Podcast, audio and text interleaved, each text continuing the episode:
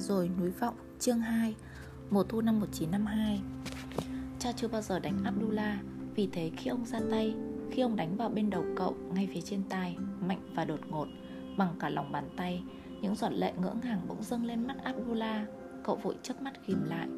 Về nhà. Cha nói qua hàm răng nhấn chặt. Abdullah nghe thấy tiếng Paris òa khóc nức nở ngay đằng trước, Rồi cha lại đánh cậu Mạnh hơn Lần này vào bên má trái. Đầu Abdullah lật sang bên Mặt cậu đỏ bừng, nước mắt lại ứa ra.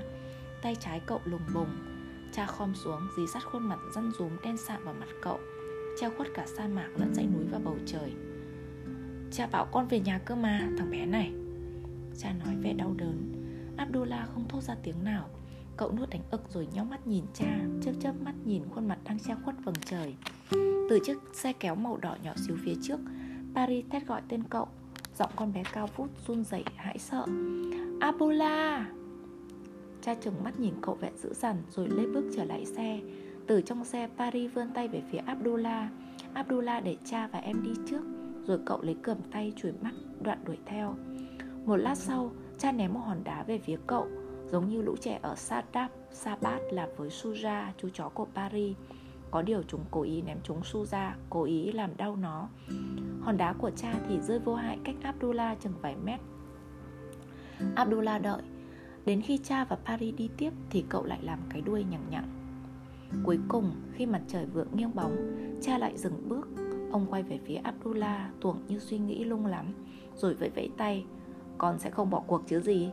Ông nói. Từ trong xe kéo Paris thỏ tay ra luồn vào tay Abdullah. Con bé ngước nhìn cậu Đôi mắt sáng trong và nụ và nở nụ cười với hàm răng thưa. Như thể sẽ chẳng có chuyện gì xấu xảy ra với nó. Chừng nào cậu vẫn còn đứng bên. Cậu nắm chặt tay nó như vẫn làm hàng đêm khi cậu và em gái ngủ trên chiếc giường gấp đầu kề đầu chân đan vào nhau. Đáng lẽ con phải ở nhà. Với mẹ con và Iqba như, như cha đã bảo con ấy. Abdullah nghĩ bà ấy là vợ cha thôi mẹ của chúng con chúng ta đã chôn rồi nhưng cậu biết đường kìm những lời lẽ đó lại trước khi chúng vọt ra ngoài. Được thôi, đi nào. Nhưng đừng có giọt, giọt nước mắt nào nữa đấy. Con nghe cha nói không? Có ạ. À. Cha cảnh cáo con đấy Cha không cho phép đâu. Paris tuét miệng cười với Abdullah. Cậu liền nhìn xuống đôi mắt nhạt màu và bầu má phính hồng hào Tuét miệng cười lại. Từ lúc đó cậu nắm tay Paris bước bên chiếc xe kéo Trong khi nó ì ạch bò trên mặt sa mạc lỗ rỗ. Chúng lén trao nhau những ánh nhìn hạnh phúc anh trai và em gái, nhưng lại rất ít lời vì sợ làm cha khó chịu cũng như phá hỏng vận may của mình. Suốt bao lâu chỉ có ba người bọn họ với nhau, ngoài những hẻm núi đồng đỏ sâu hun hút và những vách đá sa thạch đổ sộ ra thì chẳng nhìn thấy ai hay cái gì khác. Sa mạc trải ra phía trước, rộng mở minh mang, như thể nó được tạo ra cho họ và chỉ họ mà thôi. Không khí ngột ngạt, nóng rẫy, bầu trời cao xanh ngút ngát đá lấp lánh trên những kẽ nứt. Âm thanh duy nhất Abdullah nghe được là tiếng thở của chính mình và nhịp bánh xe kéo kẹt khi cha kéo chiếc xe đỏ về hướng bắc. Một lát sau, họ dừng lại nghỉ ngơi dưới bóng một tảng đá. Rên lên một tiếng, cha hạ tay cầm xuống đất. Ông nhăn nhó gập cong lưng, ngước nhìn mặt trời. Bao giờ mới tới Kabul ạ? Abdullah hỏi. Cha nhìn xuống hai đứa trẻ, tên ông là Sabua. Ông có nước da đen sạm và khuôn mặt khắc khổ góc cạnh xương sầu mũi khoằm như mỏ diều hâu sa mạc. Mắt lõm sâu vào hộp sọ cha gầy như cây sậy. Nhưng cả lời lao động khiến cơ bắp ông rất dẻo dai, săn lại như những dải mây bện quanh tay cầm của chiếc ghế liễu gai. Chiều mai, ông đáp nâng bi đông nước làm từ da bò lên môi, nếu chúng ta đi nhanh. Ông nuốt xuống một ngụm dài, ít hầu nâng lên hạ xuống. Sao bác nabi không chở chúng ta đi ạ? À? abdullah hỏi. Bác ấy có xe mà. Cha đảo mắt về phía cậu. Thế thì chúng ta sẽ không phải quốc bộ cả chặng đường. Cha không nói gì. Ông bỏ chiếc mũ trỏm lấm bụi ra Và lấy tay áo lau những giọt mồ hôi đọng trên lông mày.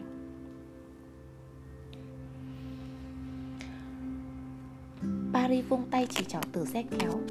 Nhìn này, anh Ambola Con bé hồ hởi reo. Nữa kia Abdullah nhìn theo ngón tay nó tới một chỗ dưới bóng tảng đá. Nằm trọng trơ ở đó là một chiếc lông vũ dài màu xám như than đã cháy hết. Abdullah bước lại, nắm phần cuống nhặt lên Cậu thổi những hạt bụi li ti khỏi chiếc lông. Một con chim cắt, cậu nghĩ Lật ngược nó lại Cũng có thể là một con bồ câu Hoặc sơn ca sa mạc. Hôm đó cậu đã bắt gặp bao nhiêu chiếc lông thế này? Không, là một con chim cắt. Cậu lại thổi chiếc lông rồi đưa cho Paris. Con bé hớn hở giật lấy khỏi tay anh. Ở quê nhà sát bát Paris cất dưới gối một hộp trà bằng tiếc cũ xích Mà Abdullah cho con bé. Lẫy hộp đã dỉ xét. Trên nắp là hình một người đàn ông Ấn Độ râu ria xồm xoàm, Vấn khăn turban và mặc áo trùng đỏ, Cầm chén trà bốc khói bằng cả hai tay. Bên trong hộp là toàn bộ đám lông vũ mặt Paris siêu tập được. Chúng là tài sản được con bé nâng niu nhất. Những chiếc lông gà trống màu đỏ tía sậm và xanh lục sẫm một chiếc lông đuôi trắng của chim bồ câu một chiếc lông chim sẻ màu nâu xịn lấm tấm những đốm thẫm màu. Và thứ Paris tự hào nhất một chiếc lông công xanh lục óng ánh với một con mắt lớn đẹp mê hồn ở chóp. Chiếc lông công là món quà Abdullah tặng cho con bé hai tháng trước. Cậu nghe nói nhà một cậu bé ở làng bên có nuôi công một hôm khi cha vắng nhà đi đào mương ở một thị trấn nằm ở phía nam Sát Bác, Abdullah liền tới ngôi làng đó tìm gặp cậu bé và hỏi xin một chiếc lông vũ. Mặc cả mãi, cuối cùng Abdullah đồng ý đội đôi giày lấy chiếc lông vũ. Đến khi cậu trở về Satbat, chiếc lông công dắt trong hông quần bên dưới áo, gót chân cậu đã nứt toạc để lại trên đất những vệt máu lấm lem. Gai và rắn đâm vào bàn chân cậu.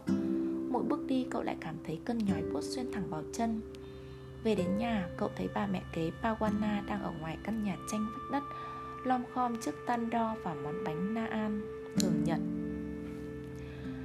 Cậu vội nấp sau cây sồi đổ rộ gần nhà đợi dì làm xong. Hé mắt sau thân cây, cậu nhìn dì nấu nướng. Một người đàn bà vai thô, tay dài, bàn tay chai sần. Những ngón tay chuối mắn. Một người đàn bà mặt núng nính chẳng sở hữu nét duyên dáng hồ điệp nào như cái tên của dì. Abdullah ước ao có thể yêu gì như cậu từng yêu mẹ đẻ của mình.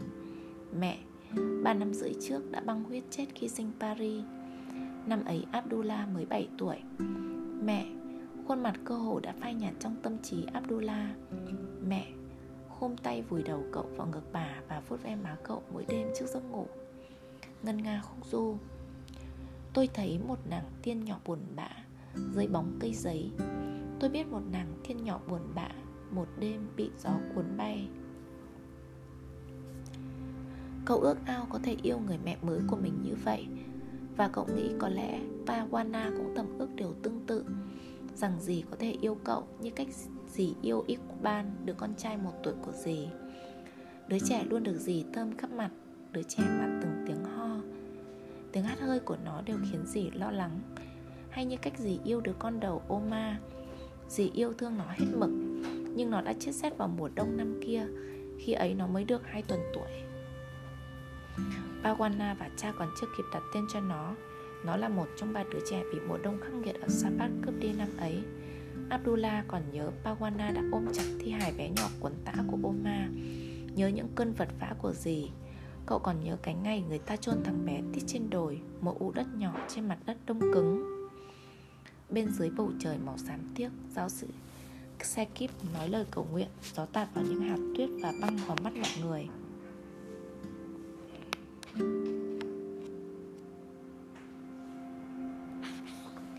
Abdullah đoán chừng lát nữa Pawana sẽ nổi cáu khi biết cậu đã đội đôi giày duy nhất của mình lấy một chiếc lông công. Cha đã phải làm việc quần quật dưới nắng mới mua được giày cho cậu. Gì mà phát hiện ra cậu sẽ bị ăn mắng, có khi còn bị đánh nữa. Abdullah nghĩ, trước kia dì đã đánh cậu vài lần rồi, Tay gì chắc khỏe Kết quả từ bao năm bồng bế người chị gái tật nguyền Abdullah đoán vậy và đôi tay ấy biết vung chổi Hay giáng một cú tát chuẩn xác như thế nào. Nhưng điều đáng nói là, Pawana lại chẳng có vẻ gì là hả hê khi đánh cậu. Dì cũng không phải là không biết cách đối xử dịu dàng với hai đứa con ghẻ. Có lần dì đã dùng cuộn vải mà chồng mua cho từ Kabul may cho Paris một cái váy màu bạc và xanh lục. Có lần dì đã dạy cho Abdullah với lòng kiên nhẫn đáng kinh ngạc, cách đập hai quả trứng cùng lúc mà không làm vỡ lòng đỏ và cũng có lần dì chỉ cho chúng cách xoắn bẹn lá ngô thành con búp bê nhỏ, như dì đã chỉ cho chị gái ruột của mình thuở bé. Dì dạy chúng may quần áo cho búp bê từ những màu vải sách. Nhưng những hành động đó, Abdullah biết chỉ là vì nghĩa vụ mà thôi, nông hơn nhiều so với độ sâu của chiếc giếng tình cảm mà dì dành cho Uikban nếu một đêm nhà họ bị cháy, Abdullah biết chắc Pawana sẽ vồ lấy đứa con nào mà chạy thoát. Dì sẽ chẳng phải nghĩ đến hai lần. Suy cho cùng, đơn giản một lẽ. Cậu và Paris, hai đứa không phải con gì. Phần lớn mọi người chỉ yêu con đẹp của mình. Không thể tránh khỏi thực tế rằng cậu và em gái không thuộc về gì. Chúng chỉ là những gì còn lại của một người đàn bà khác mà thôi. Cậu đợi Pawana mang bánh vào trong, Rồi quan sát gì trở ra khỏi nhà lần nữa. Một tay bế Iqbal, Một tay kẹp mở quần áo bẩn. Cậu nhìn dì thong thả đi về phía bờ sông và đợi cho đến khi dì khuất tầm mắt Mới lẹn vào nhà. Cứ mỗi lần chạm chân xuống đất là lại đau nhói. Vào đến trong nhà, Cậu ngồi xuống sò chân vào đôi dép quai hậu nhựa cũ kỹ, Thứ giày dép cuối cùng mà cậu có. Abdullah biết việc mình đã làm là không khôn ngoan chút nào. Nhưng khi cậu quỳ gối bên Paris, Nhẹ nhàng lay nó dậy khỏi cơn chập mắt Và chìa chiếc lông từ sau lưng ra như một nhà ảo thuật, Cậu thấy việc đó xứng đáng biết bao. Xứng đáng vì vẻ mặt con bé dạng ngời ra sao. Ban đầu thì ngạc nhiên, sau là sung sướng. Vì con bé thơm lên má cậu nồng nhiệt thế nào? Vì con bé cười khúc khích khi cậu củ chóp lông mềm mại vào cằm nó. Và bỗng nhiên chân chân cậu chẳng còn đau nữa. Cha lại lấy tay áo lau mồ hôi lần nữa. Họ thay phiên nhau uống nước trong bi đông. Uống xong cha nói, thằng bé này con bé dưới đấy. Không đâu ạ. Abdullah chối cậu mệt xã rời rồi và chân thì đau nhức. Đi giáp quay hậu qua sa mạc thật chẳng dễ dàng gì. Cha nói Trèo vào đi. Trong xe kéo Abdullah ngồi sau Paris Lưng dựa vào thành gỗ mỏng. Những đốt xương sống nhỏ xíu của em gái ép vào bụng và xương ngực cậu. Khi cha kéo chúng về phía trước Abdullah chăm chú nhìn bầu trời. Các dãy núi, dãy nọ kề sát dãy kia. Những ngọn đồi bắt úp mềm mại xa xa. Cậu ngắm lưng cha khi cha gò lưng kéo Đầu cúi thấp, chân đá tung những đám cát nâu đỏ. Một chiếc xe móc của những người du mục đi qua họ Một đoàn dài bụi bặm nào chuông leng keng Nào lạc đà riêng dị Và một phụ nữ với đôi mắt viền phấn côn Và mái tóc màu lúa vì Mì mỉm cười với Abdullah.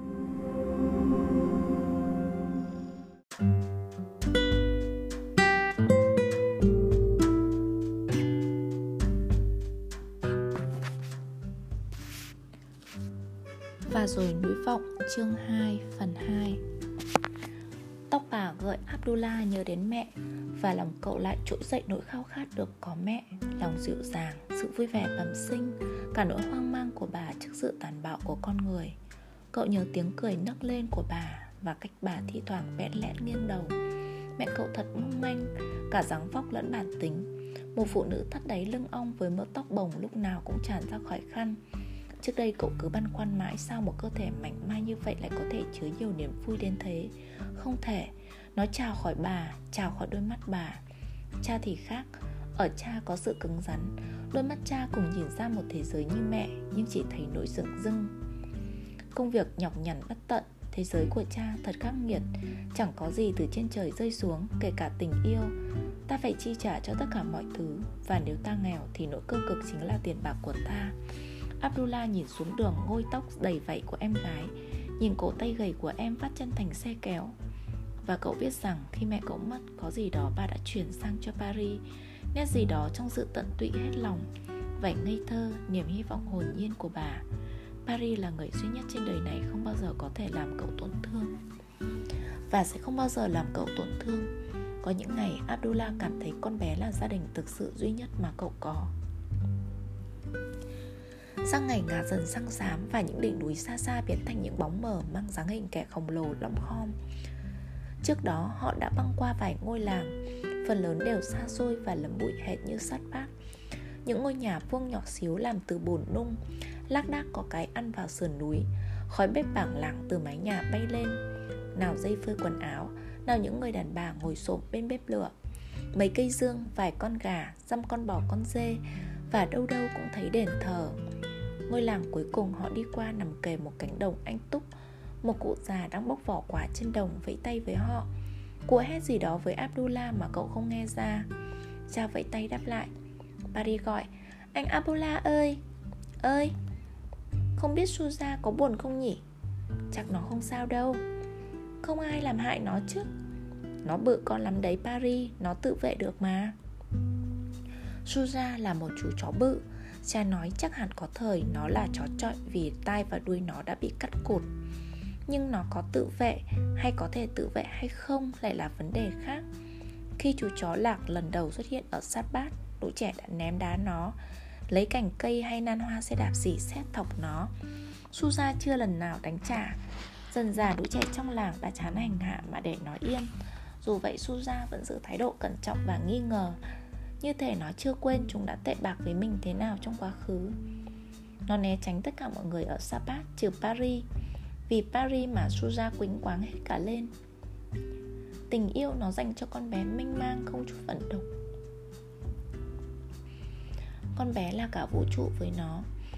Sáng sáng khi thấy Paris ra khỏi nhà là Suza bật dậy, toàn thân run lên Mổ đuôi cụt vẫy rồi rít, Và nó nhảy tưng tưng như dẫm phải than nóng. Nó hớn hở chạy cỡn quanh con bé.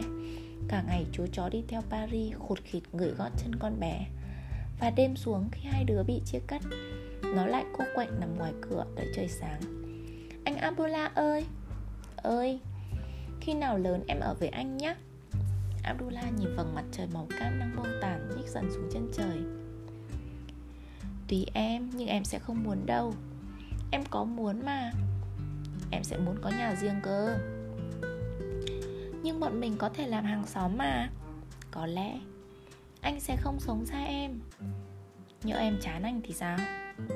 Con bé thúc khuyệt tay vào sườn cậu. Không đâu mà. Abdullah tuyết miệng cười với chính mình. Được rồi, được rồi. Anh sẽ ở gần em. Ừ. Đến khi bọn mình già Già chát luôn. Mãi mãi. Ừ mãi mãi. Từ đầu xe kéo con bé quay lại nhìn cậu. Anh hứa nhé anh abdullah. Mãi mãi và mãi mãi. Lát sau, cha cõng Paris lên lưng, Còn Abdullah đi sau kéo chiếc xe không. Trong lúc họ đi, cậu cứ thần người ra. Cậu chỉ nhận thấy đầu gối mình nhấp nhô Và những giọt mồ hôi lăn dài từ mép mũ tròn. Bàn chân nhỏ xíu của Paris vung vẩy đập vào hông cha. Chị nhận thấy cái bóng của cha và con gái trải dài trên mặt sa mạc sắm ngắt. Cứ thế bỏ xa cậu nếu cậu chậm bước. Chính bác Nabi đã tìm công việc mới nhất cho cha. Bác Nabi là anh ruột của Pawana Thành ra đương nhiên là bác của Abdullah. Bác Nabi là đầu bếp kiêm tài xế ở Kabul. Mỗi tháng một lần bác lại lái xe từ Kabul về thăm người nhà ở Satbat Lần nào bác về cũng được báo hiệu bởi chàng còi giật cục và tiếng hò la của đám trẻ làng đuổi theo chiếc xe to oành màu xanh dương với mui xe vàng cát và vành bánh xe bóng loáng. Chúng vỗ đồm đột lên thanh chắn bồn và cửa sổ cho đến khi bác tắt máy, chui ra khỏi xe cười tuét tuét.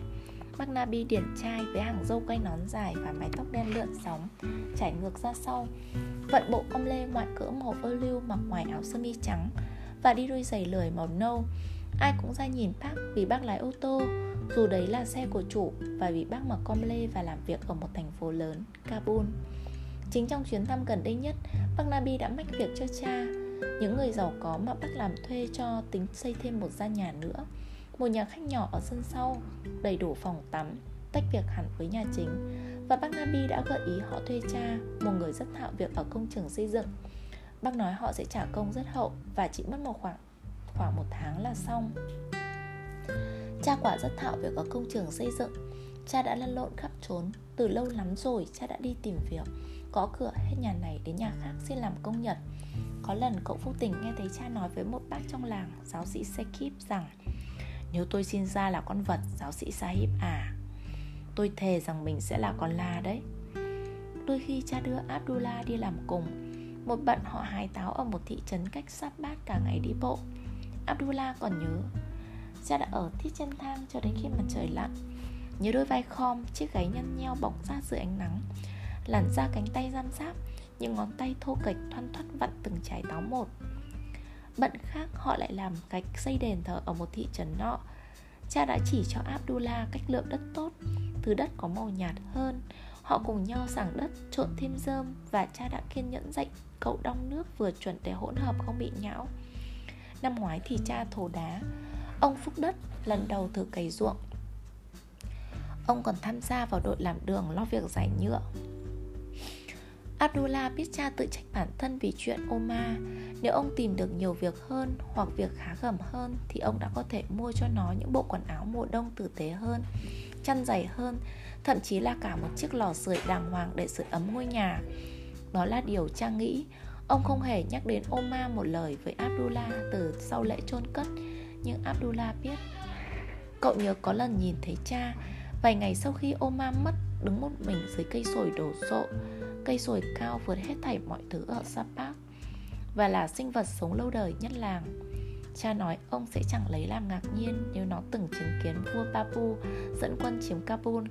Cha kể rằng ông đã dành cả nửa tuổi thơ Dưới tán cây rộng lớn này Hay trèo lên những cành cây cong. Cha của cha, ông nội của Abdullah đã buộc mấy sợi dây thừng dài lên một cành cây chắc khỏe Và trong một chiếc xích đu Món đồ chơi đã sống sót qua bao tiết mùa khắc nghiệt Và lâu hơn cả chính ông nội Cha nói tuổi nhỏ ông với Pawana và chị gái gì Masuma đã thay nhau chơi đùa trên chiếc xích đu ấy nhưng dạo này cha lúc nào cũng trong tình trạng lao lực khi Paris giật giật thay áo ông và đòi ông đẩy xích đu cho nó. Có khi để mai đi Paris. Chỉ một xíu thôi ba ba, đứng lên đi mà. Giờ không được, lần sau đi con. Cuối cùng con bé cũng đành thôi Buông tay áo cha ra mà cậu gùi bỏ đi. Có những lúc khuôn mặt hẹp của cha xịu xuống Khi ông nhìn theo bóng nó. Rồi ông lật người quay mặt về phía bên kia giường Kéo chăn lên và nhắm đôi mắt mệt mỏi lại. Abdullah không hình dung nổi cha lại có thời chơi xích đu. Cậu không thể tưởng tượng ra cha hồi bé như cậu Một cậu bé vô tư, lanh lẹ Lao đầu chạy ra cánh đồng bắt ngát với đám bạn cùng chơi. Cha, người có đôi bàn tay đầy sẹo Khuôn mặt chẳng chịt những nếp nhăn mỏi mệt yên hẳn. Cha, người có lẽ đã sinh ra với cái sẻng trong tay Và bùn đất trong kẽ móng tay. Đêm đó họ phải ngủ trên sa mạc. Họ ăn bánh mì và những củ khoai tây luộc cuối cùng mà Pawana đã gói ghém cho họ. Cha nhóm lửa rồi bắt ấm đun nước uống trà. Abdullah nằm bên lò sưởi, Cuộn tròn dưới tấm chăn len đằng sau Paris. Lòng bàn chân lạnh lẽo của con bé áp vào cậu. Cha cúi xuống đống lửa châm một điếu thuốc. Abdullah chở mình nằm ngửa Paris cũng điều chỉnh tư thế. Má áp vừa khít vào vết hõm quen thuộc bên dưới xương quai xanh của cậu. Cậu hít vào mùi đồng của bụi sa mạc Và ngước nhìn bầu trời đầy sao, Tựa như những tinh thể băng, Lung linh, Lấp lánh. Mặt trăng lưỡi liềm mỏng manh ấp ôm đường viền lờ mờ ma quái của cả mặt trăng. Abdullah nhớ lại mùa đông năm kia Mọi thứ đều chìm trong bóng tối. Gió lùa qua cửa Rít từng hồi chậm Dài ào ào và rít từ mọi kẽ nứt trên trần nhà. Ngoài trời những đường nét của ngôi làng bị tuyết xóa nhòa. Những đêm dài không sao Ngày thì ngắn lại, u ám. Mà trời hầu như không ló dạng Và rồi chỉ xuất hiện thoáng qua rồi biến mất. Cậu nhớ tiếng khóc mệt mỏi của Oma Đến sự câm lặng của nó Rồi cha ảo não khắc một mảnh trăng lưỡi liềm lên chiếc bảng gỗ Giống hệt mảnh, mảnh trăng treo trên đầu họ bây giờ Cắm cái bảng xuống nền đất cứng sạm màu vì băng tuyết trên đầu ngôi mộ nhỏ. Và giờ một lần nữa lại tới lúc thu tàn Mùa đông đã nóng sẵn quanh đây Dù cả cha lẫn Pawana đều không nhắc đến. Như thể nói ra từ đó thôi cũng có thể thúc nó đến nhanh hơn. Cha ơi! Cậu lên tiếng. Từ bên kia đống lửa, cha khẽ cất tiếng rên trầm. Cha cho phép con giúp cha nhé. Ý con là xây nhà khách ấy. Khói cuộn tròn bay lên từ điều thuốc của cha. Ông đang nhìn đăm đăm vào bóng tối. Cha ơi! Cha cựa mình trên tảng đá, ông đang ngồi. Cha nghĩ là con có thể giúp trộm vữa. Ông nói. Con không biết cách làm. Cha sẽ chỉ cho con Con sẽ học được thôi. Thế còn con? Tari hỏi. Con ư Cha chậm rãi nói. Ông xích mở hơi thuốc dài rồi lấy cành cây cầy lửa. Giải rác những tia lửa nhỏ phơ phất bay lên vào bóng tối. Con lo chuyện nước uống nhé. Đảm bảo rằng chúng ta không bao giờ bị khát. Vì người ta không thể làm việc được nếu khát. Paris im lặng. Cha nói đúng đấy. Abdullah nói. Cậu biết Paris muốn làm việc nặng như lội xuống bùn. Và rằng con bé thất vọng với nhiệm vụ mà cha giao cho. Em mà không tiếp nước cho anh và cha Thì chúng ta còn lâu mới xây xong nhà. Cha luồn cành cây vào bên dưới quay ấm Nhắc nó ra khỏi bếp. Ông đặt ấm sang bên cho nguội. Thế này đi, Ông nói, Con cha cha thấy con có thể lo ổn thỏa chuyện nước uống Thì cha sẽ tìm cho con việc khác. Paris ngách cằm nhìn Abdullah, Mặt nó sáng bừng với nụ cười răng thưa. Cậu nhớ hồi nó con bé, Hồi nó con ngủ trên ngực cậu. Thi thoảng cậu mở mắt giữa đêm.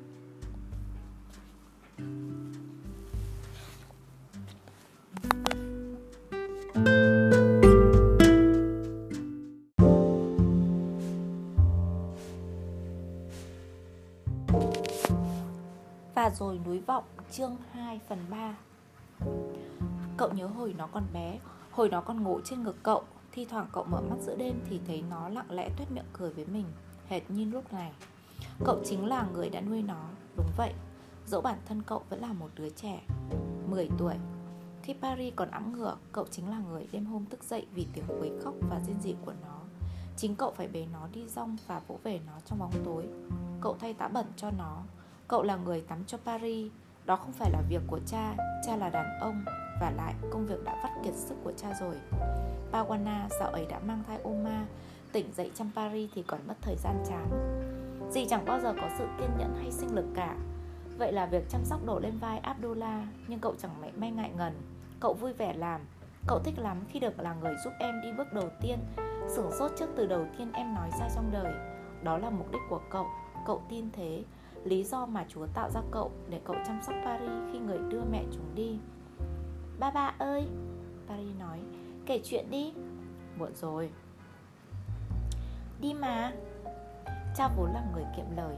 Ông hiếm khi nói nhiều hơn hai câu liên tiếp, Nhưng thi thoảng Abdullah không hiểu sao cha lại mở lòng Và những câu chuyện đột ngột tuôn trào.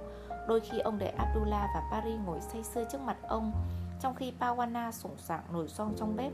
Và kể cho chúng nghe những câu chuyện mà tuổi bé ông được bà nội truyền lại Đưa chúng đến những vùng đất nơi các vị sultan, jin, tif, ác tâm Và những thầy tu Hồi giáo thông tuệ cư trú. Bận khác ông lại sáng tác chuyện. Ông sáng tác ngay tại chỗ Những câu chuyện của ông bộc lộ thứ khả năng tưởng tượng và mơ mộng luôn khiến Abdullah ngỡ ngàng. Cha chưa bao giờ đem lại cảm giác hiện hữu rõ rệt đến thế với Abdullah Sôi nổi, cởi mở, chân thực. Tới vậy khi ông kể chuyện như thể những câu chuyện là những lỗ kim thâm nhập vào thế giới mở đục bí hiểm của ông. Nhưng nhìn nét mặt cha là Abdullah biết tối nay sẽ chẳng có câu chuyện nào. Muộn rồi Cha nhắc lại. Ông lót mép chiếc khăn đang tròn quanh vai qua vào quay ấm nhấc lên rót cho mình một chén trà. Ông thổi khói rồi nhấp một ngụm Khuôn mặt bừng sắc cam trong ánh lửa. Đến lúc ngủ rồi, ngày mai dài đấy. Abdullah kéo chăn chùm đầu hai đứa Dưới lớp chăn cậu hát vào gáy Paris. Tôi thấy một nàng tiên nhỏ buồn bã Dưới bóng cây giấy. Paris đã lên cơn buồn ngủ lờ đờ hát đoạn của mình. Tôi biết một nàng tiên nhỏ buồn bã Một đêm bị gió cuốn bay. Gần như ngay lập tức nó cất tiếng ngáy. Lát sau, Abdullah tỉnh giấc thì không thấy cha đâu cả. Cậu hoảng hốt ngồi dậy, Lửa đã gần vạc, Chẳng còn lại gì ngoài mấy đốm tàn đỏ thẫm. Abdullah lia mắt sang trái rồi sang phải, Nhưng chẳng thể xuyên thấu bóng tối. Vừa minh mông vừa trùm phủ Cậu cảm thấy mặt mình trắng bệch Tim đập gấp gáp Cậu giỏng tay lên nín thở. Cha ơi! Cậu thinh thầm Lặng phắc Cơn hoảng loạn nhanh chóng bám sâu vào ngực cậu. Cậu ngồi im như tượng Người thẳng đơ, căng cứng Lắng nghe hồi lâu. Cậu chẳng nghe thấy gì. Chúng đơn độc cậu và Paris Trong vòng vây bóng tối. Chúng bị bỏ rơi. Cha đã bỏ rơi chúng. Lần đầu tiên trong đời Abdullah cảm thấy sự mênh mang của sa mạc và của thế giới. Người ta thật dễ lạc lối trong không gian ấy. Không có ai giúp đỡ, không có ai chỉ đường. Rồi một suy nghĩ tệ hơn chui vào đầu cậu. Cha đã chết, ai đó đã cắt cổ cha Bọn cướp, chúng đã giết cha và giờ đang bao vây cậu và Paris. Cứ từ từ, khoái trá, dở trò trêu đùa. Cha ơi! Cậu gọi lại lần này giọng chói lói. Không lời đáp. Cha ơi! Cậu gọi đi gọi lại. Khí quản như bị bóp nghẹt. Cậu không biết mình đã gọi cha bao lâu và bao lần mà không có lời đáp nào từ bóng tối. Cậu hình dung ra những khuôn mặt ẩn náu trong những ngọn núi phình ra từ dưới đất. Quan sát, nhăn nhở, cười ác hiệp với cậu và Paris. Nỗi hoảng loạn xâm chiếm cậu khiến lòng cậu thắt lại. Cậu bắt đầu run rẩy và khẽ thút thít. Cậu cảm thấy mình trực thét lên. Rồi có tiếng bước chân. Một dáng hình hiện ra từ trong bóng tối. Con tưởng cha đi rồi. Abdullah run run nói, Cha ngồi xuống bên đám lửa tàn. Nãy cha đi đâu thế? Ngủ đi thằng bé này. Cha đừng bỏ chúng con, Đừng làm thế cha ơi. Cha nhìn cậu nhưng trong bóng tối khuôn mặt cha nhòa mờ thành một biểu cảm Mà Abdullah không đoán ra. Con làm em tức bây giờ. Đừng bỏ chúng con. Đủ rồi đấy. Abdullah lại nằm xuống, Ôm chặt em gái trong vòng tay, Tim đập thình thịch. Abdullah chưa bao giờ tới Kabul. Những gì cậu biết về Kabul đều là qua lời kể của bác Nabi. Cậu từng cùng cha đến mấy thị trấn nhỏ hơn làm thuê Nhưng chưa bao giờ đặt chân tới một thành phố thực sự. Và chắc chắn không có gì trong lời kể của bác Nabi chuẩn bị tinh thần cho cậu Trước sự hối hả tấp nập của một thành phố lớn. Và nhộn nhịp hơn hết thảy Đâu đâu cậu cũng thấy đèn giao thông, quán trà, nhà hàng, cửa hiệu, mặt tiền Lắp kính với biển hiệu rực rỡ đủ màu. Ô tô chạy rầm rầm dọc các con phố đông đúc Lặng lách từng chút một giữa đám xe buýt Khách bộ hành và xe đạp. Những chiếc gari ngựa kéo lóc cóc ngược xuôi đại lộ Bánh xe vành sắt nảy trên đường phố. Những vỉa hè mà cậu đi qua cùng Paris và cha đông nghẹt người bán thuốc lá Và kẹo cao su, quầy báo Những bác thợ rèn đóng móng ngựa. Ở các sao lộ, cảnh sát giao thông trong bộ đồng phục chẳng mấy vừa vặn thổi còi và ra các hiệu lệnh mà xem ra chẳng ai để ý. Với Paris gọn lọt trong lòng, Abdullah ngồi trên băng ghế vỉa hè gần một hàng thịt, chia nhau món đậu hầm và chutney ngò rí đựng trong chiếc đĩa thiếc mà cha mua cho chúng ở một quán cốc ven đường. Nhìn kìa, anh Abola Paris vừa nói vừa chỉ một cửa hàng bên kia đường. Đứng sau cửa kính là một cô gái diện bộ váy thêu màu lục tuyệt đẹp đến kinh xa hạt cườm nhỏ xíu. Cô quàng một chiếc khăn dài rất hợp Với trang sức bạc và quần màu huyết dụ. Cô đứng im phắc Thở ơ nhìn khách qua đường mà không một lần chớp mắt. Cô còn không động đậy ngón tay Trong khi Abdullah và Paris ăn hết món đậu Và sau đó cũng vẫn bất động. Dọc theo khối phố Abdullah thấy một tấm áp phích khổng lồ rủ xuống từ mặt tiền một tòa nhà cao tầng. Trên đó có hình một cô gái Ấn Độ xinh xắn giữa cánh đồng tulip Dưới cơn mưa tầm tã, nghịch ngợm thụp xuống sau một bungalow. Cô cười bẽn lẽn, chiếc sari ướt ôm sát các đường cong. Abdullah tự hỏi Liệu đây có phải thứ mà bác Nabi gọi là chặt dạp chiếu bóng, Nơi người ta đến xem phim? Và hy vọng rằng tháng sau bác Nabi sẽ dẫn cậu và Paris đi xem. Cậu tuét miệng cười trước suy nghĩ ấy. Ngay sau hồi chuông cầu kinh gióng lên từ một thánh đường lát đá xanh dương trên phố, Abdullah thấy bác Nabi tấp xe vào lề đường. Bác Nabi chui ra từ ghế lái, Vận bộ com lê màu ô liu. Cửa xe suýt đập phải một người thanh niên mặc chapan đi xe đạp. Người này kịp tránh trong tích tắc. Bác Navi vội vòng qua đầu xe và ôm cha. Khi bác thấy Abdullah và Paris, Khuôn mặt bác bừng nở, nụ cười rạng rỡ. Bác không người xuống cho vừa tầm chúng Mấy đứa thấy Kabul thế nào? Ổn quá. Paris nói. Bác Nabi liền phá lên cười. Đúng vậy đây Nào, vào xe đi. Các cháu sẽ thấy nhiều thứ hơn từ trong xe đấy. Lau giày dép đã rồi hãng vào. Sa bo, chú ngồi đằng trước đi. Ghế sau mát, cứng và có màu xanh nhạt hòa hợp với bề ngoài xe. Abdullah trượt sang phía cửa sổ đằng sau ghế lái Và đỡ Paris ngồi vào lòng mình. Cậu thấy khách qua đường nhìn chiếc xe với vẻ ghen tị. Paris quay đầu sang anh Và chúng lại toét miệng cười với nhau. Chúng ngắm thành phố lướt qua trong khi bác Nabi lái xe. Bác nói bác sẽ đi tuyến đường dài hơn để chúng có thể thấy một phần nhỏ của Kabul. Bác chỉ một tròm đồi mang tên Tapa Maranzan Và một lăng mộ mái vòm trên đỉnh trông xuống thành phố. Bác nói rằng Nader Shah, cha của vua Jahisha, được chôn cất tại đây Bác chỉ cho chúng pháo đài Balahisa trên đỉnh núi Koe Sidawaja Nơi người Anh đã sử dụng cho cuộc chiến tranh với Afghanistan lần hai Theo lời bác nói. Cái gì kia hả bác Nabi? Abdullah gõ gõ lên cửa kính chỉ vào một tòa nhà hình chữ nhật lớn màu vàng. Silo đấy, nhà máy bánh mì mới mở. Bác Nabi lái xe bằng một tay đoạn dướn cổ ra sau nháy mắt với cậu. Món quà từ những người bạn Nga của chúng ta. Một nhà máy làm bánh mì. Abdullah kinh ngạc hình dung ra cảnh Pawana ở sắt bát chát những phần bột được dàn mỏng vào thành một chiếc tan đo làm từ bồn. Cuối cùng, bác Nabi rẽ vào một con phố rộng rãi, sạch sẽ. Hai bên đường là những cây bách cách đều nhau. Nhà ở đây thanh lịch và lớn hơn bất cứ ngôi nhà nào Abdullah từng thấy. Chúng có màu trắng, vàng, xanh nhạt. Phần lớn là nhà hai tầng được bao quanh bởi những bức tường cao và khóa kín sau cánh cổng kim loại đôi. Abdullah nhận ra mấy chiếc xe như của bác Nabi đỗ dọc phố. Bác Nabi đỗ tại lối vào được tô điểm với những bụi cây cắt tỉa gọn gàng. Bên kia lối vào là một ngôi nhà hai tầng quét vôi trắng hiện ra sừng sững đến khó tin. Nhà bác to quá. Paris thốt lên, mở mắt to thích thú. Đầu bác Nabi ngật ra sau vai khi bác cười. Được thế thì tuyệt quá. Không, đây là nhà của ông chủ bác Cháu sắp gặp họ rồi Phải thật ngoan vào đấy. Ngôi nhà trông còn ấn tượng hơn khi bác Nabi dẫn Abdullah, Paris và cha vào trong. Abdullah ước chừng nó đủ lớn để chứa ít nhất một nửa số nhà ở Satbat Cậu cảm giác như bước vào cung điện của Thiếp vậy. Khu vườn nằm tít phía sau được tạo kiểu tuyệt đẹp Với những luống hoa đủ màu cắt tỉa gọn gàng Những bụi cây cao đến đầu gối và chi chít cây ăn quả. Abdullah nhận ra anh đào, táo, mơ và lựu Một khoảng thềm lợp mái dẫn từ nhà ra vườn. Bác Nabi bảo rằng nó được gọi là sân hiên Và được bao quanh bởi một hàng rào thấp phủ chẳng chịt dây leo xanh mướt. Trên đường tới căn phòng nơi ông bà Wadati đang đợi họ đến Abdullah nhìn thấy buồng tắm với bồn cầu bằng gốm mà bác Nabi từng kể với chúng Cũng như bồn rửa tay sáng lấp lánh với vòi nước màu đồng. Abdullah, đứa trẻ tuần nào cũng mất hàng kính dòng sách nước từ cái giếng chung ở Sapak Ngỡ ngàng xiết bao trước cuộc sống nơi nước ở ngay trong tầm tay. Giờ họ ngồi trên một chiếc đi văng đồ sộ có tu rua bằng vàng. Abdullah, Paris và cha Những chiếc gối tựa êm ái sau lưng họ điểm những hạt kim sa nhỏ xíu hình bát giác.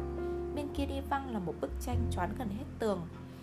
Trong tranh là một người thợ khắc đá lớn tuổi gò lưng bên bàn thợ Cầm dùi đục đẽo một khối đá rèm cửa xếp nếp màu đỏ tía khoác lên những cánh cửa sổ rộng rãi. Lúc này đang mở ra một ban công với lan can sắt cao ngang thắt lưng. Mọi thứ trong căn phòng này đều bóng loáng không một hạt bụi. Chưa bao giờ trong đời Abdullah thấy rõ sự bẩn thỉu của chính mình đến thế. Ông chủ của bác Nabi, ông Wadati ngồi trên chiếc ghế da, khoanh tay trước ngực. Ông nhìn họ với thái độ không hẳn là thiếu thân thiện Nhưng xa cách, khó đoán biết. Ông cao hơn cha, Abdullah đã nhận thấy điều đó ngay khi ông đứng lên chào họ. Ông có bời vai hẹp, môi mỏng và phần trán cao bóng lưỡng. Ông mặc com lê trắng, thắt lại ở phần eo Với sơ mi màu lục, cổ mở mà cổ tay áo được cài kín bằng những viền viên đá xanh dương hình bầu dục. Suốt buổi gặp ông không nói quá chút từ. Paris nhìn xuống đĩa bánh quy trên chiếc bàn thủy tinh trước mặt họ. Abdullah chưa bao giờ tưởng tượng trên đời lại có nhiều loại bánh đến vậy. Bánh quy sô-cô-la hình ngón tay với lớp kem xoắn Bánh tròn nhỏ nhân cam, bánh xanh lục hình thù như chiếc lá. Và còn nhiều nữa. Cháu muốn thử không? Bà Warati nói. Bà là người gánh hết nhiệm vụ trò chuyện. Ăn đi, cả hai cháu bác mang ra cho các cháu đấy. Abdullah quay sang cha xin phép. Paris cũng làm theo. Điều này có vẻ khiến bà Warati thích thú. Bà nhíu mày, nghiêng đầu và mỉm cười. Cha gật nhẹ. Mỗi đứa một cái. Ông khẽ nói. Ôi, thế sao được? Bà Warati nói, Tôi đã bảo Nabi đi nửa vòng Kabul đến hiệu bánh này mua về đấy. Trang ngại ngùng ngoảnh đi, Ông ngồi trên mép đi văng, Hai tay vỏ chiếc mũ trỏm rách nát. Ông nghiêng đầu gối tránh bà Warati Và hướng sự chú ý vào chồng bà. Abdullah nhón tay lấy hai chiếc bánh Và đưa một chiếc cho Paris. Lấy nữa đi nào, Chúng ta không muốn Nabi nhọc công vô ích đâu. Bảo Warati mắng yêu, Bà mỉm cười với bác Nabi. Có gì nhọc công đâu hạ Bác Nabi đỏ mặt. Bác Nabi đang đứng gần cửa, Cạnh một tủ gỗ cao lắp kính dày. Trên các ngăn bên trong, Abdullah thấy những bức ảnh chụp ông bà Wadati lồng khung bạc. Họ đây, bên một cặp đôi khác, choàng khăn dày và áo khoác nặng nề. Sau lưng là một dòng sông sủi bọt. Trong một bức ảnh khác, Bà Wadati cầm một chiếc ly, Cười tươi, Cánh tay trần khoác eo một người đàn ông mà Abdullah không sao thể tưởng tượng được. Không phải ông Wadati có cả ảnh cưới của họ nữa. Ông cao giáo bạch bao trong bộ công nơ đen, Bà diện váy trắng thướt tha. Cả hai đều cười mỉm.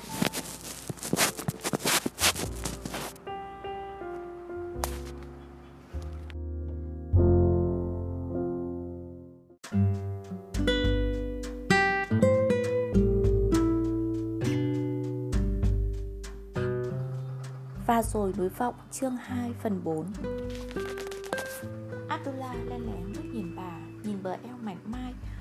nhỏ xinh và đôi mày không hoàn mỹ. Móng chân hồng và son môi tiềm màu. Cậu nhớ đã gặp bà hai năm trước Khi Paris gần 2 tuổi. Bác Nabi đã đưa bà tới Sadat Vì bà nói rằng muốn gặp gia đình bác. Hôm ấy bà mặc bộ váy không tay màu đào. Cậu vẫn nhớ về mặt sững sờ của cha Và đeo chiếc kính mát đen có gọng dày màu trắng.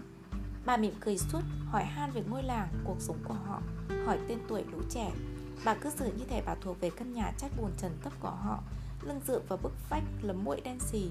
Ngồi bên cửa sổ lốm đốm vết phân ruồi Và tấm mảnh nhựa hoen ố ngăn gian chính với bếp Cũng là chỗ ngủ của Abdullah và Paris. Bà đã thể hiện một màn thăm hỏi ra trò, Nhất quyết bỏ đôi giày cao gót ngoài cửa, Chọn sàn nhà khi cha tế nhị mời bà ngồi ghế. Như một người bọn họ, Hồi đó Abdullah mới 8 tuổi nhưng đã nhìn thấu sự việc.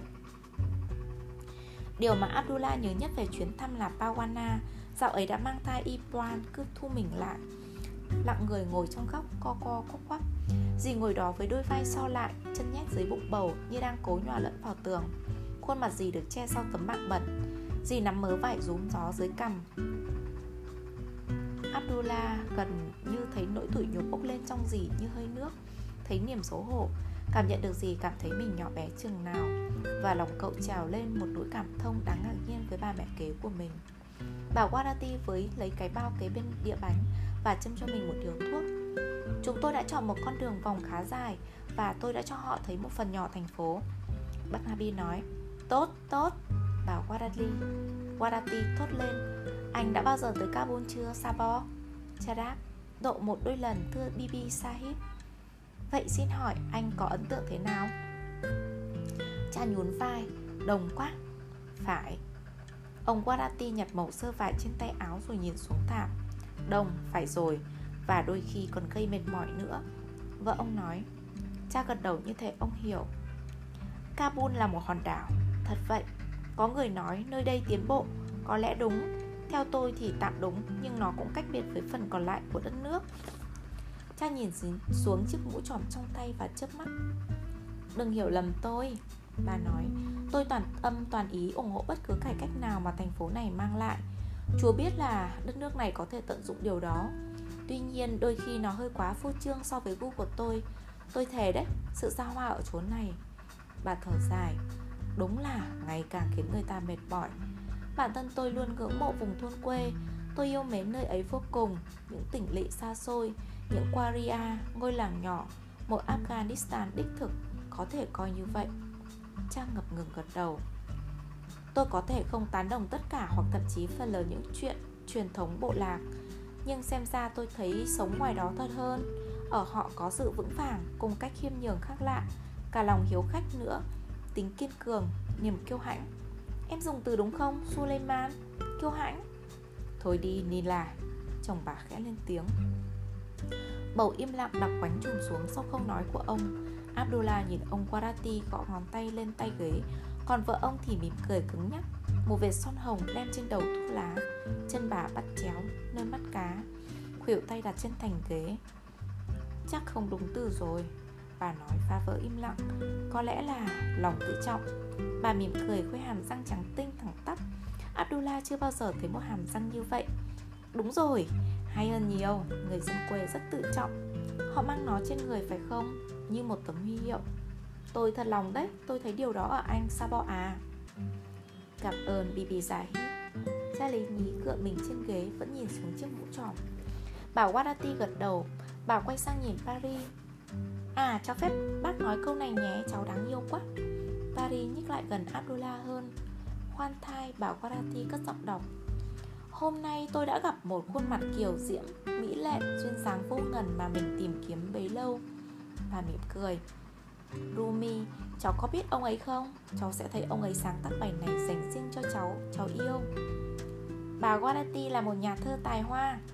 Barnaby nói Bên kia phòng, ông Guarati với lấy một cái bánh mẹ đôi rồi cắn một miếng nhỏ. Nabi, anh thật khéo miệng. Bà Guarati nói, trao cho bác một ánh nhìn ấm áp.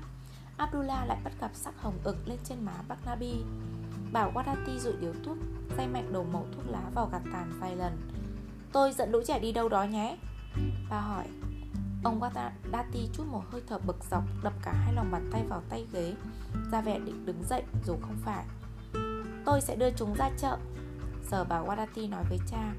Nếu anh đồng ý, Sabo, Nabi sẽ chở chúng tôi đi. Suleiman có thể dẫn anh đến nơi thi công sau nhà, để anh tự mình xem thế nào. Cha gật đầu. Ông Warati chậm chậm khép mắt lại. Họ đứng lên chuẩn bị đi. Bỗng nhiên Abdullah ước gì cha sẽ cảm ơn những người này vì món bánh quy và trà. Rồi nắm tay cậu và Paris rời khỏi ngôi nhà này. Khỏi đám tranh, rèm cũng như sự tiện nghi và xoa hoa vô độ của nó. Họ có thể đổ đầy nước vào bi đông Mua bánh mì và mấy quả trứng luộc Và trở lại con đường đã đưa họ đến đây. Trở về qua sa mạc, những tảng đá, những ngọn đồi. Cha lại kể chuyện cho chúng nghe. Họ sẽ thay phiên nhau kéo Paris ngồi trong xe Và trong vòng 2 hoặc 3 ngày, Dù phổi bám bụi và tứ chi dã rời, Họ cũng sẽ trở lại Sabat Suza sẽ thấy họ về và cuống quýt chạy tới, Nhảy cẫng quanh Paris. Họ sẽ ở nhà. Cha nói, Đi đi các con. Abdullah tiến lên một bước định nói gì đó, Nhưng bàn tay thô kệch của bác Nabi đã đặt lên vai cậu, Xoay cậu lại. Bác Navi vừa dẫn cậu đi dọc hành lang vừa nói Đợi mà xem chợ ở đây thế nào nhá Các cháu chưa thấy nơi nào như vậy đâu Cả hai đứa Bà Wadati ngồi cùng chúng ở ghế sau Không khí nồng nàn hương nước hoa của bà Và một mùi gì đó mà Abdullah không nhận ra Thứ mùi ngọt ngào, hơi gắt Bà hỏi chúng hết câu này đến câu khác Trong khi bác Nabi lái xe Bạn chúng là những ai? Chúng có đi học không? Các câu hỏi về nhà, hàng xóm Những trò chúng chơi Năng chiếu xuống phần mặt phải của bà. Abdullah có thể thấy những sợi lông tơ trên má bà Và những đường viền mờ của lớp trang điểm bên dưới quai hàm bà. Cháu có một con chó, Brady nói. Thế à? Nó là một con chó hết sảy đấy Bác Nabi nói từ ghế.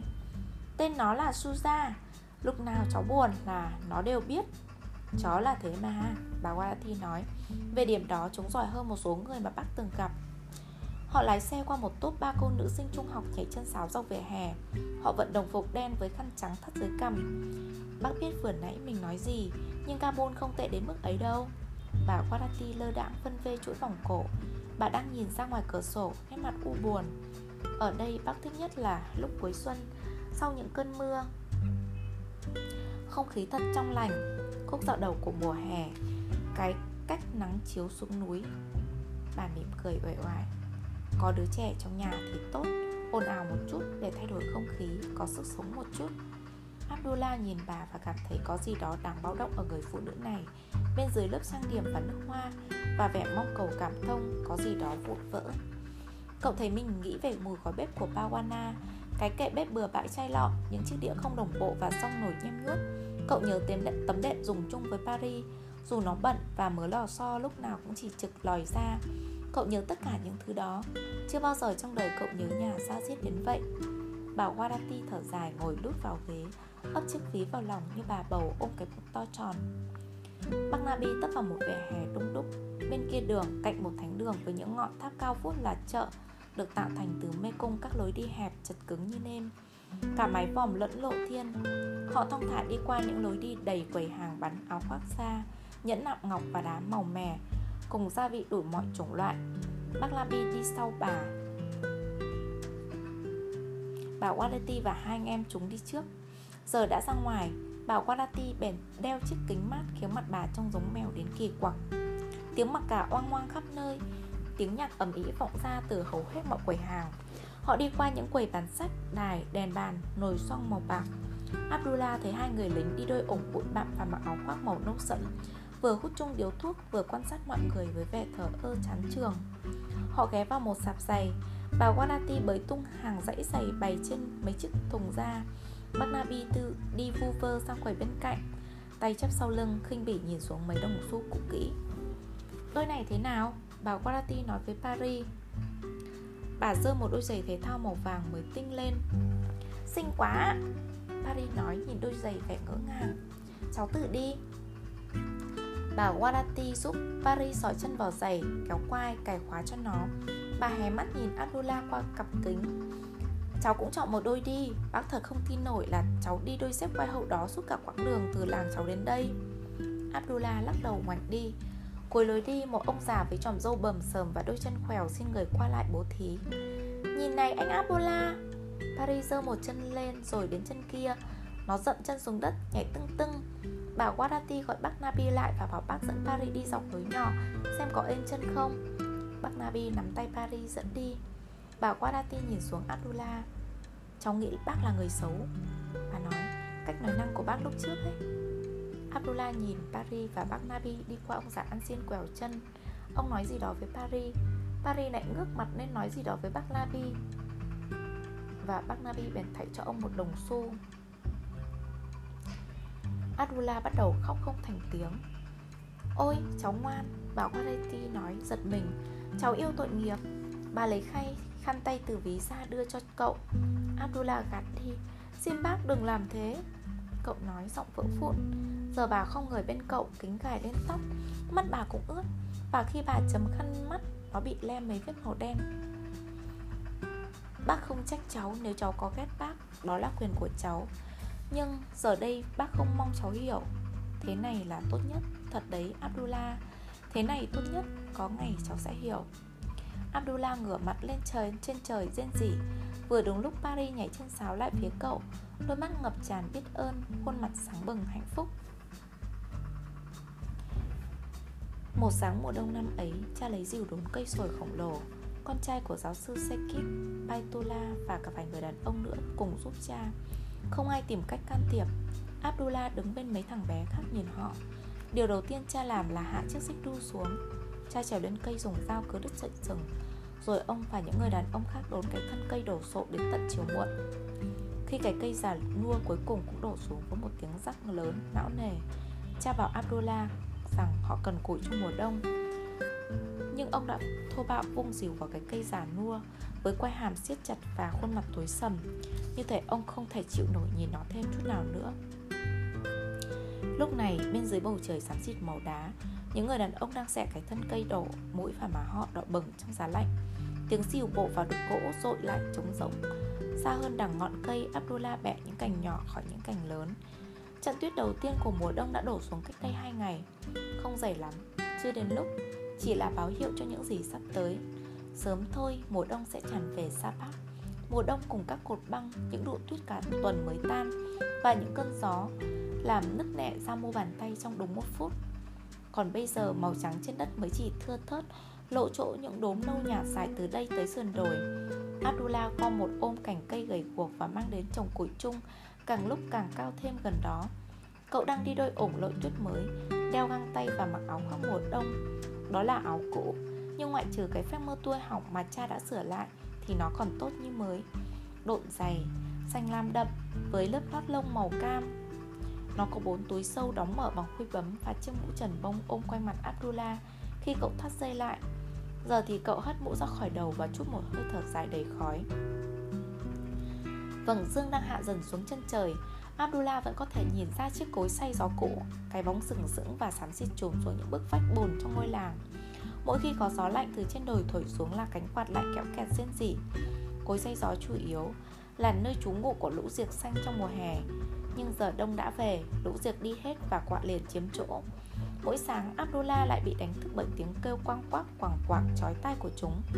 Có gì đó thu hút ánh mắt cậu. Bên tay phải dưới đất Cậu đi về phía đó và quỳ xuống. Một chiếc lông vũ nhỏ xíu sắc vàng. Cậu bỏ một chiếc găng tay ra và cầm nó lên. Tối nay họ sẽ đi dự lễ Cậu, cha cậu và đứa em trai cùng cha các mẹ Iqbal Con trai của Baitula mới chào đời.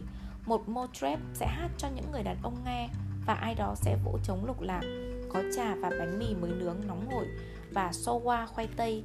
Sau đó Giáo sĩ Sekip sẽ nhúng một ngón tay vào bát nước đường rồi cho đứa trẻ mút. Ông sẽ lấy viên đá đen bóng loáng và chiếc dao cạo hai lưỡi ra Nhưng miếng vải trên bụng thằng bé lên, Một nghi thức thông thường. Cuộc sống vẫn chảy trôi ở Sabat Abdullah lật chiếc lông vũ lại trong tay. Cha không cho phép một giọt nước mắt nào rọ xuống. Cha đã nói thế, Không được khóc, Cha không cho phép. Và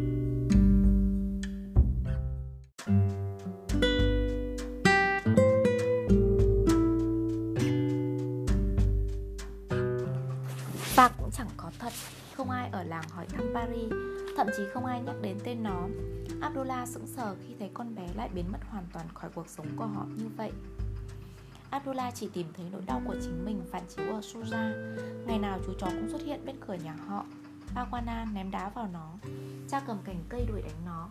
Nhưng nó vẫn trở lại. Đêm đêm cậu nghe thấy tiếng nó chu náo nùng và sáng sáng Họ lại bắt gặp nó nằm bên cửa, Cầm gối lên chân trước, chớp mắt nhìn người đánh đuổi mình với cặp mắt buồn đau.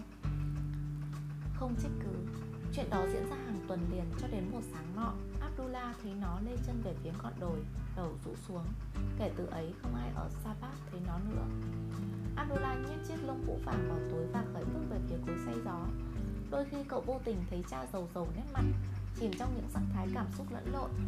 Với cậu, giờ non cha keo tóc hẳn, Như bị tước mất một thứ thiêng liêng. Ông lờ đờ đi lại quanh nhà, Không thì cũng ngồi trong hơi ấm của cái lò sưởi gang to mới tinh.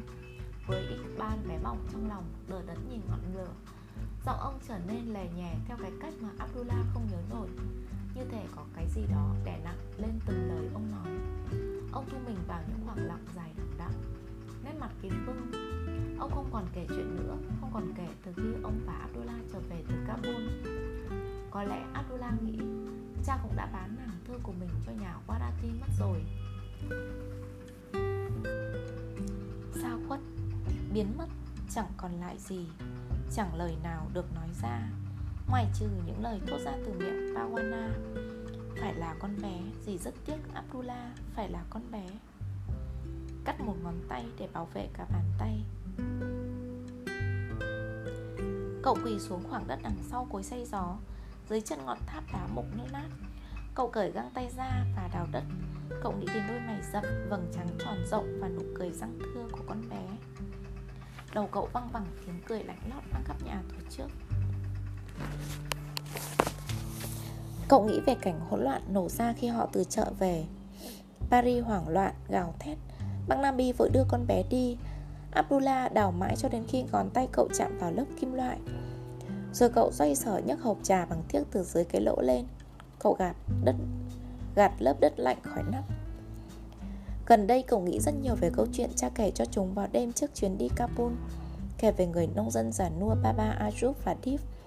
Abdullah cứ thấy mình ở đúng chỗ Paris từng đứng. Sự biến mất của con bé như một thứ mùi bốc lên từ lớp đất dưới chân. Và chân cậu liền buồn rộn, lòng xe lại. Và cậu thèm được uống thứ thuốc lú mà Deep đã đưa cho Baba Ajub Để giúp ông quên đi mọi sự. Nhưng không thể nào quên được. Paris cứ quanh quẩn tự nhiên xuất hiện nơi khóe mắt Abdullah ở mỗi nơi cậu đến. Con bé như hạt bụi bám vào áo cậu. Con bé ở trong cơn im lặng đã trở nên quá thường xuyên ở nhà. Những cơn im lặng cứ trào lên giữa từng lời họ nói, Đôi khi lạnh lẽo trống rỗng. Đôi khi chất chứa những điều không được nói ra, Như một đám mây chịu nặng chẳng bao giờ chịu đổ mưa. Có những đêm cậu mơ thấy mình lại ở sa mạc, Đơn độc bao quanh là núi. Xa xa có một ánh lửa nhỏ cứ chớp Tắt, chớp, tắt Như một thông điệp. Cậu mở hộp trà ra, chúng đều ở đó. Đám lông vũ của Paris Nào lông gà trống, vịt, bồ câu Cả sợi lông công ấy nữa. Cậu thảy chiếc lông vàng vào hộp. Một ngày nào đó, cậu nghĩ Hy vọng. Cuộc đời cậu ở sapat được đếm từng ngày như của Suza vậy. Giờ thì cậu đã biết Ở đây chẳng còn gì cho cậu ở đây cậu không có gia đình. Cậu sẽ đợi cho đến khi đông tàn và đất trời vào độ xuân ấm. Một sáng cậu sẽ dậy trước lúc bình minh và bước ra khỏi cửa. Cậu sẽ chọn một hướng mà lên đường. Cậu sẽ đi ra khỏi Sa Bát đến chừng nào chân cậu còn chịu được. Và nếu một ngày trong khi quốc bộ qua một cánh đồng bát ngát, Nỗi tuyệt vọng xâm chiếm lòng cậu thì cậu sẽ dừng bước, Nhắm mắt lại nghĩ về chiếc lông chim cắt mà Paris đã tìm thấy ở sa mạc. Cậu sẽ hình dung một chiếc lông dụng từ thân con chim bay cao tít lên mây, cách mặt đất gần một cây số xoay tít và cuồng quay trong luồng khí mạnh, bị những cơn gió dữ cuốn qua hàng cây số sa mạc và núi non, để cuối cùng hạ cánh chính tại nơi này, bất chấp mọi nghịch cảnh dưới chân chính tảng đá ấy cho em gái cậu tìm thấy. Cậu sẽ thấy ngỡ ngàng, và rồi cả hy vọng nữa, khi những việc như vậy lại xảy ra, và dẫu có thừa biết cậu vẫn sẽ cảm thấy can đảm và cậu sẽ mở mắt ra mà bước tiếp.